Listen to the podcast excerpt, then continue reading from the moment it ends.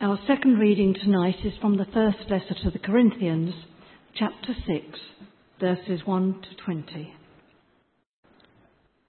If any of you has a dispute with another, dare he take it before the ungodly for judgment instead of before the saints? Do you not know that the saints will judge the world? And if you are to judge the world, are you not competent to judge trivial cases? Do you not know that we will judge angels? How much more the things of this life? Therefore, if you have disputes about such matters, appoint as judges even men of little account in the church. I say this to shame you. Is it possible that there is nobody among you wise enough to judge a dispute between believers? But instead, one brother goes to law against another, and this in front of unbelievers. The very fact that you have lawsuits among you means you have been completely defeated already. Why not rather be wronged? Why not rather be cheated? Instead, you yourselves cheat and do wrong, and you do this to your brothers. Do you not know that the wicked will not inherit the kingdom of God? Do not be deceived. Neither the sexually immoral, nor idolaters, nor adulterers, nor male prostitutes, nor homosexual offenders, nor thieves, nor the greedy, nor drunkards, nor slanderers, nor swindlers will inherit the kingdom of God. And that is what some of you were. But you were washed, you were sanctified, you were justified in the name of the Lord Jesus Christ and by the Spirit of our God.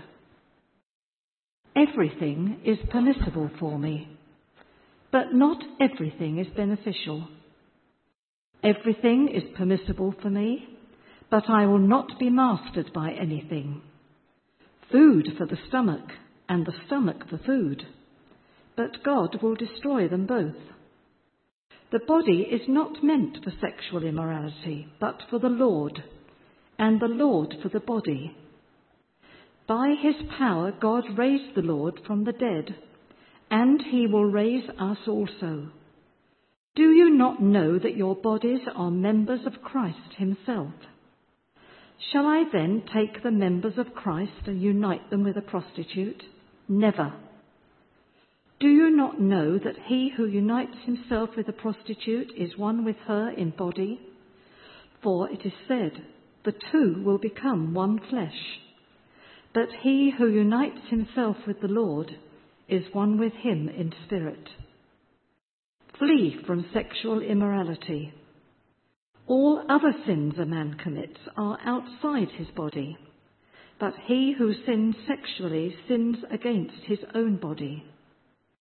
Do you not know that your body is the temple of the Holy Spirit, who is in you, whom you have received from God?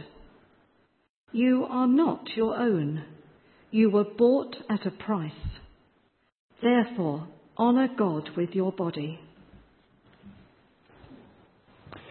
In the 1983 film Scarface, Al Pacino plays Cuban refugee Tony Montana, whose philosophy of life is summed up in his advice to his friend. I'm not going to try and do the accent. In this country, you've got to make the money first. Then wait, when you make the money, you get the power. And when you got the power, then you get the woman. Money, sex and power were what drove Tony Montana, and they're arguably three of the most powerful driving forces in the world.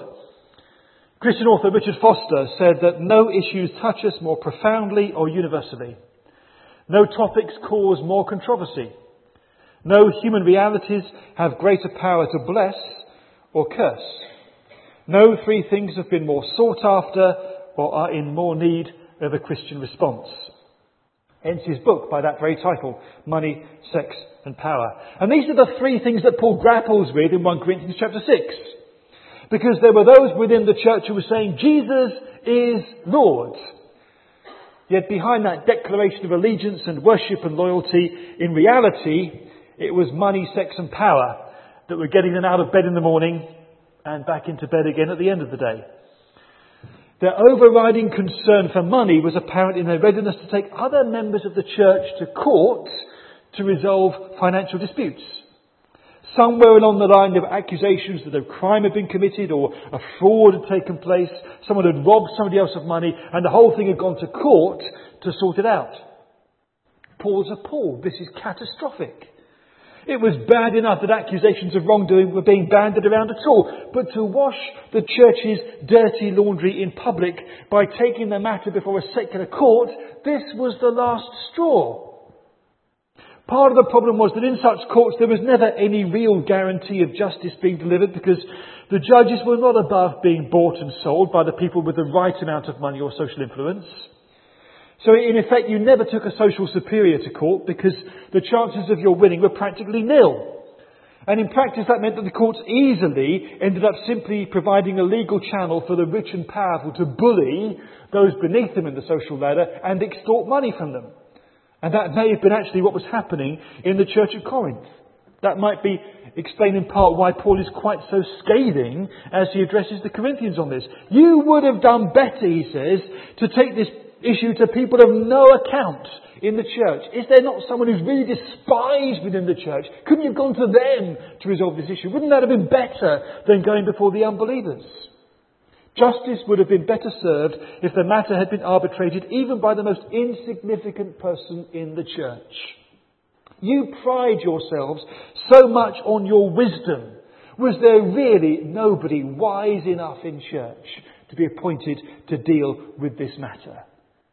You cannot convey adequately enough just how scathing Paul is. Instead of dealing with it themselves, they were referring the matter to ungodly, wicked, and unrighteous judges who would not inherit the kingdom of God. And Paul runs through a fairly standard, stereotypical catalogue of the vices of the ancient world. These are the people you're going to for justice, he says. Look at them. He, he mentions all the people, the ungodly of the world, Sexual, uh, we'll uh, get the right list, Carter. Um, end of chapter 6. Sexually immoral, idolaters, adulterers, male prostitutes, homosexual offenders, thieves, greedy, drunkards, slanderers, swindlers. None of these will inherit the kingdom of God, but they are the people you are going to for justice. Where is the logic in that? He asks. You will have noticed, of course, I, I read the list quickly, but it won't have escaped you that uh, male prostitutes and homosexual offenders were mentioned in the list. That's a topical issue at the moment. There is no doubt, I think, that Paul was opposed to homosexuality and regarded it as a sin. And for many people, that's enough. That's the full stop, and that's, that's all you need to know. Others debate about the meaning of the words. The, the, the, translation male prostitute is a bit contentious there. That's one way of reading the language. Others would say, well, actual fact, you know, what Paul had in his sights there is light years removed from the kind of loving, committed homosexual relationships that the government had in mind when they passed the recent vote on gay marriage. He's not addressing the same issue at all. And clearly we could spend the rest of the evening thinking about that, uh, but I'm not going to. I realise that makes nobody happy at all. Sorry about that. But that, that, that misses the point, actually, of what Paul is talking about here. Because his point is he lists ten characteristics that for him identify the world as a godless and a wicked place. And he expresses incredulity that they are looking for justice from such people. Those within the church might have been like this in the past, he says, but now you have been washed clean, you have been made holy, you have been put right with God through baptism in the Holy Spirit in the name of the Lord Jesus Christ. You belong to the kingdom of God. And the kingdom of God belongs to you. But despite this, it was money rather than the kingdom of God that was the be all and the end all and the driving force in their lives. And Paul saw conclusive proof of this in their readiness to take each other to court. Their priorities were wrong. In God's kingdom, those within the church, he says, will one day sit in judgment on the world and on angels. That is, that is the level of exaltation and power and authority that we will have in God's kingdom. And yet here you are submitting to the judgment of the world on financial matters. Totally upside down and back to front. They had lost the plot. They were spiritually and morally bankrupt. And perhaps unfairly, since he wasn't the one out of pocket, he says you would have done far better just to swallow the loss. You've been cheated, okay, put up with the fact you've been cheated. You've been wronged, okay, put up with the fact that you've been wronged. That would be better than going before the secular courts to try and sort it out there. What he really can't get his head around is the fact that they're the ones doing the wronging and the cheating. Where does that come from in those who belong to God's kingdom? Quite simply, their behaviour was indicating that for all they were saying, Jesus is Lord, the reality was that money in their pockets was the most important thing. And that needed addressing, and Paul tackles it here. Jesus was not Lord of their financial affairs, nor was he Lord particularly of their bodies. They weren't drawing any distinction between physical hunger and sexual uh, desire. Both were bodily appetites that needed fulfilling, and it didn't matter what you did with your body since God wasn't bothered. Food for the stomach, the stomach for food. God's going to destroy them both anyway, so, you know, it doesn't matter what you eat. And by extension, doesn't matter who you sleep with. In terms of their priorities, what made them tick, money was up there and sex was up there right alongside it. And they hadn't figured out that to say Jesus is Lord means that Jesus is Lord over our bodies as well. They were wrong to suppose that just because the physical body is mortal and temporary, doesn't matter what you do with it. When God raised Jesus from the dead, He raised the physical body of Jesus. And thereby He showed that it's also these physical bodies that will be raised and transformed at the resurrection, so that they are no longer mortal and destined for death, but immortal and destined for eternal life. And yes, these bodies are subject to, to illness and sickness and disease and decay and all this kind of stuff, but nevertheless, it is these bodies that will be raised, these bodies that will be transformed, these bodies that God will restore to us again. So what we do in these bodies does count. God does not regard them as being simply disposable and of no consequence. On the contrary, his intention to raise these bodies to life again means that we need to recognize that our bodies belong to him. And what we do in our bodies matters to him. And it's not just that these bodies are destined for resurrection. Christ indwells these bodies by the Holy Spirit. We are united with Him spiritually. That means, as Maria preached so well a few weeks ago, that means that the, the limbs and organs of our body are in effect the limbs and organs of Christ Himself. Christ indwells us. These bodies are united spiritually with Christ. How, he says, how can you think of being physically one with a prostitute when you are spiritually one with Christ? That's just not a connection that you can even think of making, joining Christ to a prostitute. If Christ lives in you, your body is his temple, and having sex with a prostitute would profane that temple in a way that nothing else can quite do to the same extent. Jesus is Lord over our bodies and what we do with them. Christ died on the cross to redeem you, to buy you back for God, to claim you as God's property. You're not a free agent. He paid the ultimate price for you. Think of what his body went through on the cross for your redemption. So honour God with your body, says Paul. And behind their preoccupation with money and sex lay the Corinthians' love of power. Money buys power. And those who are powerful can use money to achieve their purposes. In the ancient world, as today, sex is often used as a way of asserting your power over somebody else. And the Corinthians were in to power. They clearly thought that they had power over their own bodies to do with as they pleased. Everything is permissible to me, was their slogan. Doesn't matter what I do. There are no laws to keep. I can do what I like. But the attitude that says I can do what I want is always one as well that ultimately seeks dom- domination over others as well. Because if I'm going to do what I want, then what I want is more important than what you want, and therefore I have to assert my power over you to get my way. If my authority to live my life as I choose is paramount, then there will inevitably be times when that conflicts with what somebody else wants, and a power struggle is inevitable. The emphasis was all on the power and not on the submission and the love. And in Corinth, this power struggle was finding expression through litigation in the courts, and their preoccupation with power to do as they wanted was leading them to use and exploit the bodies of other people for their own satisfaction. And all this focus upon their own power was making their declaration that Jesus is Lord look increasingly hollow. The trouble with money, the trouble with sex, the trouble with power is that once you start to pursue them, once they become the driving forces in your life, it becomes increasingly hard to find a place of contentment. If money is your goal, you will never have enough. You will never reach a point where you think, I've got enough, I'm content now. Because there's always, you know, oh, you know, the more you have, the harder it is to part with a significant amount of what you have, if it's that important to you. It is a, a never ending process of reaching the point where you think, I've got enough. If you make money your goal, if it is the be all the end of your life, you will never be satisfied.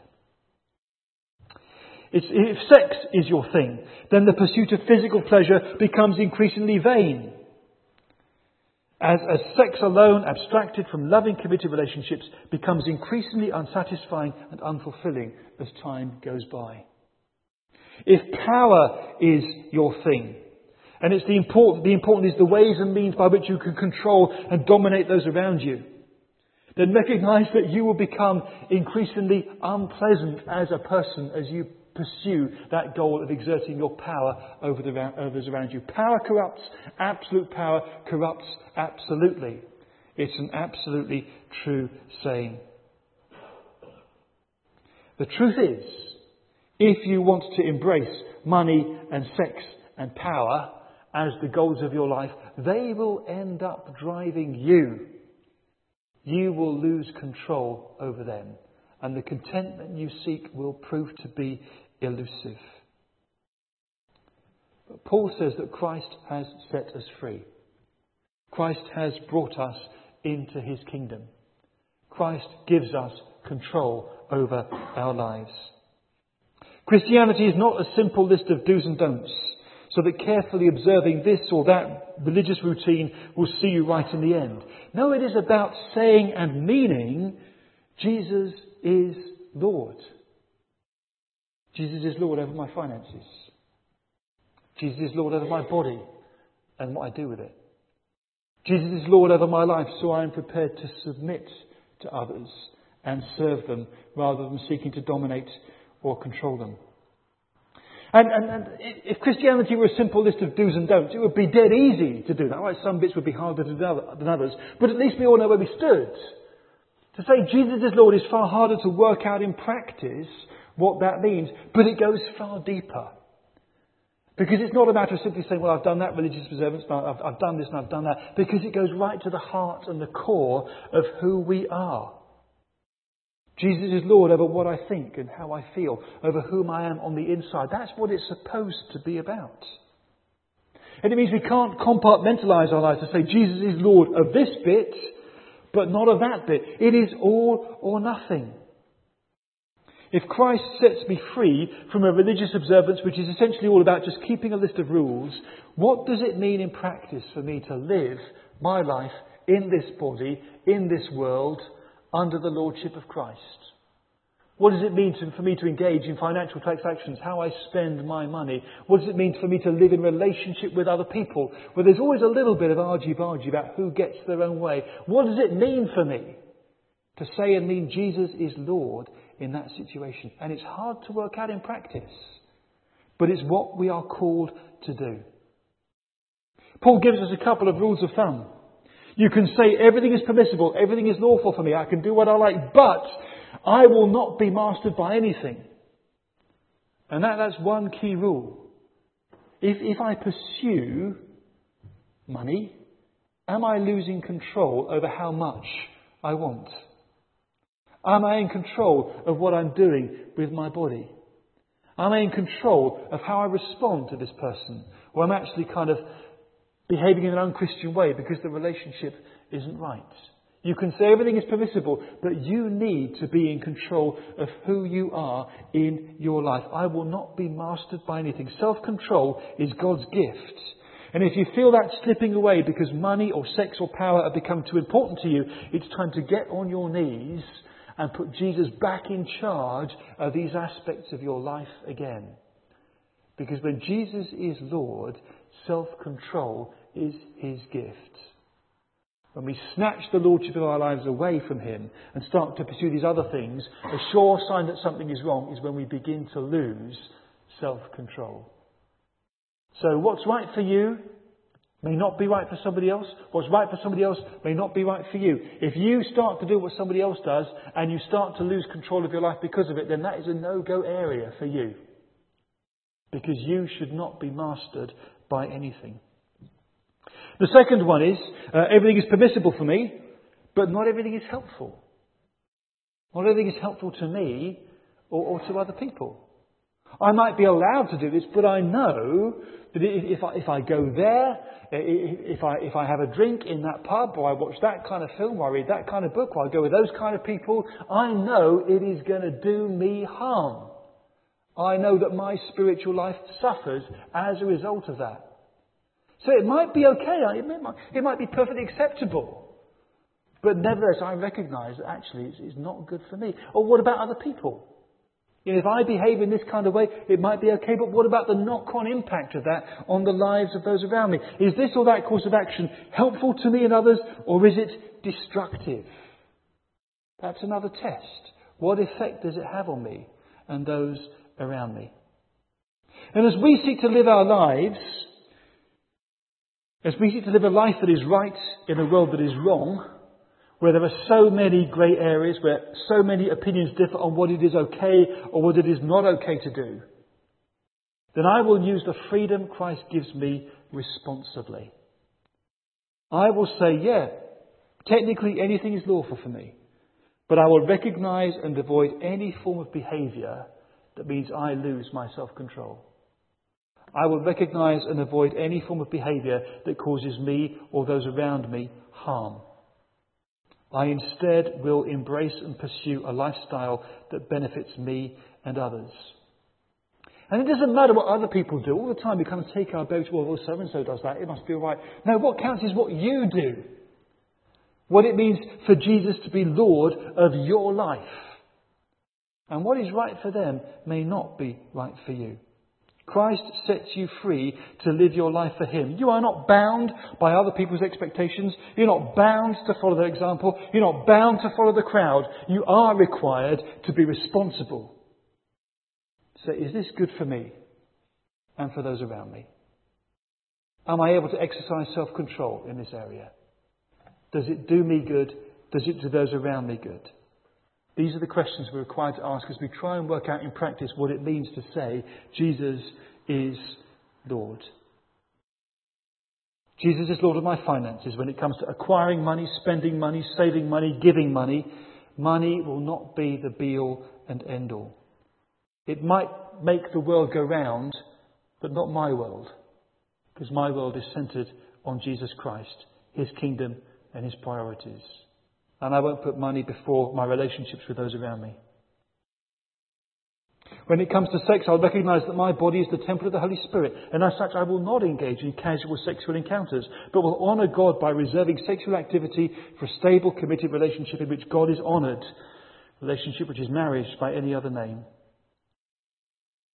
When it comes to power, I recognize that Jesus is Lord that means that Christian life isn't about a long list of do's and don'ts, a list of rules to keep. It's about living my life for Him, dedicating my body to Him, using my money for Him, empowered to live my life for Jesus and His kingdom. Power to Him, not to me. Jesus is Lord, not just here on a Sunday, but everywhere, every day. That's the life God calls us to live in His service. Let's pray.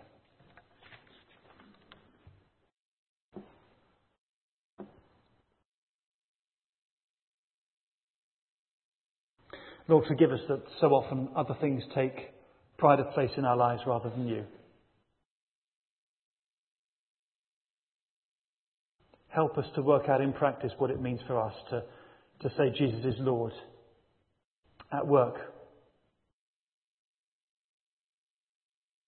at home, in our leisure, in our spending, in our relationships. in our bodies. May you be glorified not just by what we sing, but how we live. In Jesus' name. Amen.